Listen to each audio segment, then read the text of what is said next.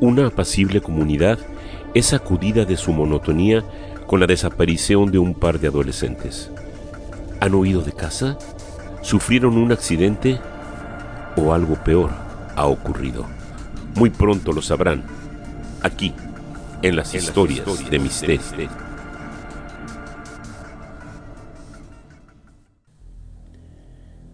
Knoxville es una ciudad en Tennessee de no más de 200.000 habitantes en la que nunca acontecía nada importante. La policía normalmente atendía accidentes automovilísticos, mascotas perdidas, jóvenes fumando hierba y violencia doméstica. Pero esa mañana, el ritmo aburrido de la ciudad había sido sacudido ante la noticia de la desaparición de un adolescente de 17 años. En las cafeterías, las bancas de los parques y en las caminatas mañaneras solo se hablaba del excepcional y preocupante suceso. ¿Sería que la rubia porrista del West High School había huido hacia Nashville para probar suerte? ¿O podía ser que hubiera sido atacada por un puma al regresar a casa por uno de los múltiples senderos? Pero, quizá por prudencia, pocos se atrevían a sugerir que tal vez esto se trataba de un terrible crimen. Durante las semanas siguientes, la desaparición seguía siendo el tema favorito de conversación de la comunidad, en especial porque la policía no tenía la más remota idea de lo que había sucedido. Y cuando la mayoría había concluido que seguramente la chica estaría trabajando de mesera en alguna cafetería de mala muerte en Nashville, un balde de agua helada cayó nuevamente sobre sus cabezas. Las noticias daban cuenta de una nueva desaparición, en esta ocasión se trataba de una joven de 20 años que asistía a la Universidad de Tennessee. Las noticias no habían pasado desapercibidas para Liz Batorli, que con gran ahínco se encontraba leyendo todas las notas periodísticas sobre las desapariciones dentro de la mega librería ubicada en el centro comercial West Town Mall. Liz era una joven profesionista que se había mudado a Knoxville hacía un año al haber sido contratada por una empresa de desarrollo de videojuegos. No contaba con más de 30 años, pero sus colegas aseguraban que tenía la experiencia de una persona de mucho más edad. Su tez blanca y enormes ojos verdes contrastaban con su larga y negra cabellera. Tenía una belleza distintiva y muy diferente a la de la mayoría de las mujeres del lugar, lo que la hacía especialmente atractiva. Terribles noticias estas desapariciones, ¿no cree? Una voz masculina interrumpió abruptamente la lectura de Liz, que casi la hace saltar de la silla en la que se encontraba. Eh, por favor, discúlpeme, no era mi intención sobresaltarla. He sido muy imprudente. Liz alzó la mirada y se encontró con un hombre apuesto de unos 40 años y con una sonrisa seductora. Por unos instantes no supo qué decir. El extraño se anticipó y dijo, Hola, mi nombre es Sean O'Connor y estoy de paso por esta ciudad. ¿Cuál es su nombre? Preguntó mientras extendía la mano. Ah, yo soy Liz, Liz Batorli. Mucho gusto. Eh, le suplico, disculpe mi atrevimiento, pero el llevar varios días en esta ciudad sin conocer a nadie me hizo pensar que era fácil iniciar una conversación con alguien local. No te preocupes y llámame Liz. Y créeme que entiendo tu sentir. Yo también llevo poco viviendo en este lugar y sé lo difícil que es conocer gente. Pues mucho gusto en conocerte, Liz, dijo Sean con una amplia sonrisa. Mientras tomaban un café, Sean le contó a Liz que trabajaba como consultor de negocios y que había conseguido un contrato con una empresa que fabricaba computadoras y que se encontraba muy cerca de la Universidad de Tennessee. A Liz le pareció más que agradable la compañía de su nuevo amigo, así que accedió a continuar frecuentando al guapo forastero. En cierta ocasión, que Sean visitaba a Liz en su apartamento, ambos se toparon en el ascensor con su vecino. Tak Misuta era conocido por sus vecinos como el chico raro.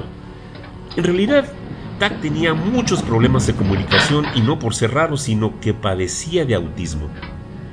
De más está señalar que estaba silenciosamente enamorado de Liz, por lo que conocer a su nuevo amigo le parecía una muy mala noticia. Así que solo estás temporalmente por aquí, ¿no es así? preguntó Tack al forastero. Así es, contestó Sean, tal vez no más de un mes. Mm, ¿y, cómo se llama la empresa en la que trabajas? insistió Tack. Ah, se llama KCC, contestó Sean.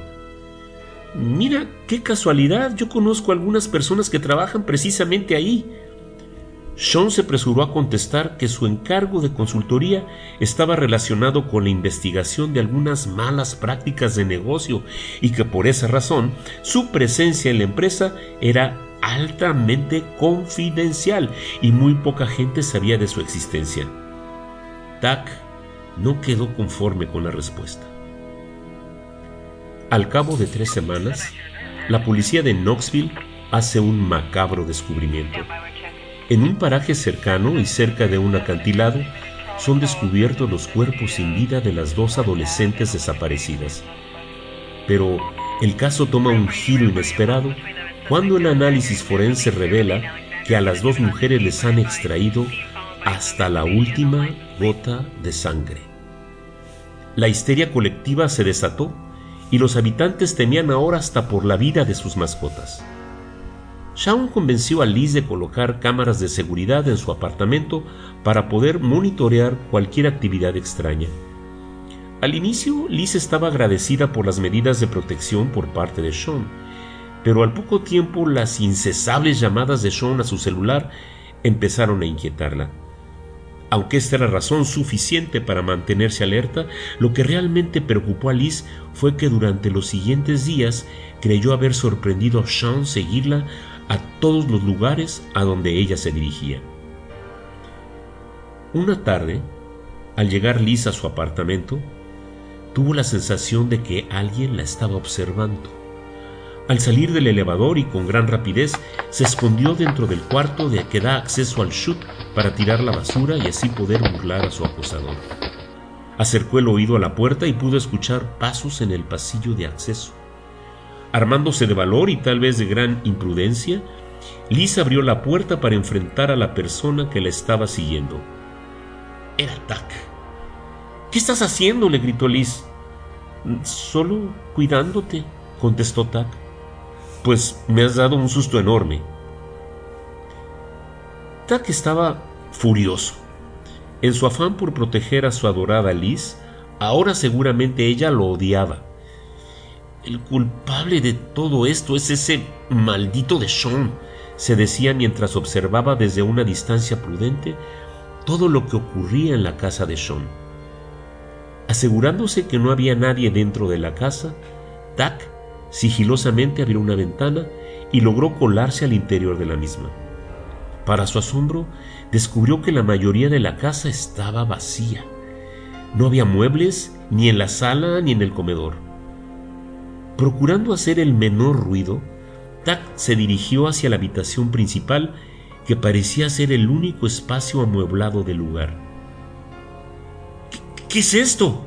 Se dijo a sí mismo al encontrar una escena que más bien parecía pertenecer a una película policíaca. Las paredes estaban repletas de fotografías y recortes de periódicos.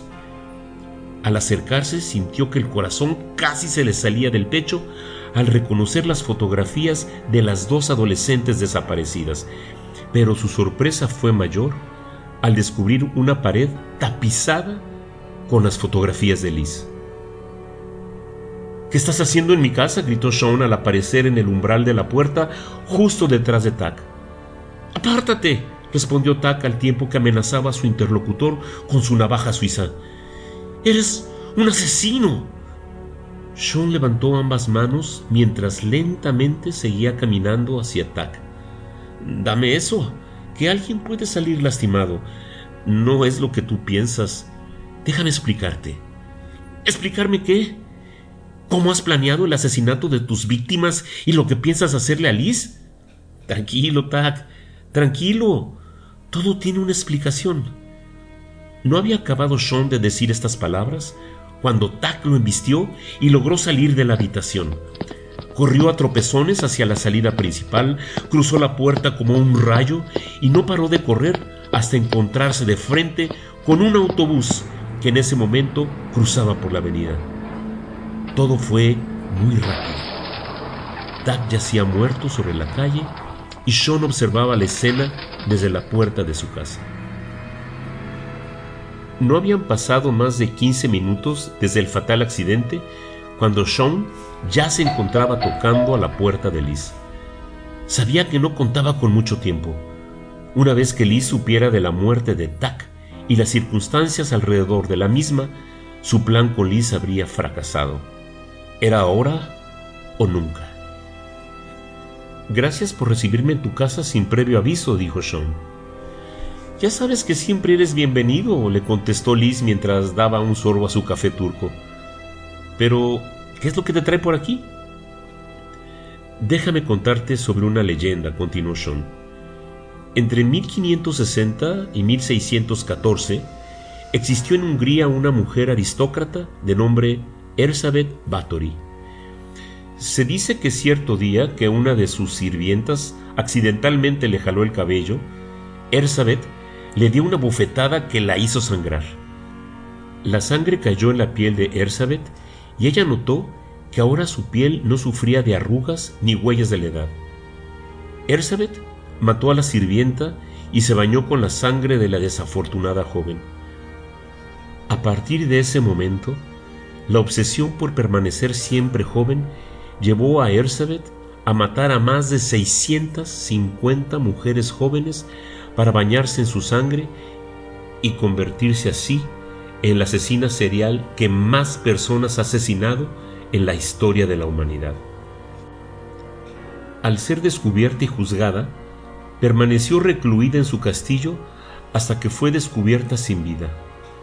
Su cuerpo no fue enterrado en el mismo pueblo y se dice que fue trasladado a Exed, pero hasta la fecha nadie sabe a ciencia cierta el paradero del cadáver. Escalofriante historia, dijo Liz. ¿Y por qué me cuentas eso? Shaun dio un sorbo a su café y recargando los codos sobre sus rodillas le dijo, Te he mentido. No soy consultor de negocios. En realidad, soy un agente especial del FBI durante los últimos seis años he seguido la pista por todo el país de un asesino en serie que tiene un sello muy particular. Mata a jóvenes adolescentes y les extrae hasta la última gota de sangre. Por un momento Sean sintió un ligero mareo. Aclaró la voz y continuó. Estoy aquí porque te he descubierto, Liz. debería de llamarte Elizabeth. Sean intentó sacar su pistola y arrestarla de inmediato, pero por más que intentaba mover los brazos, le resultaba imposible. ¿Qué, me has dado de beber? balbuceaba Sean mientras veía cómo el rostro de su interlocutora comenzaba a arrugarse y transformarse en una anciana. Elizabeth Batterley, ahora convertida en una anciana, lo miró fijamente a los ojos y mientras acariciaba sus mejillas le dijo sean, qué gusto que hayas llegado justo a tiempo para la cena.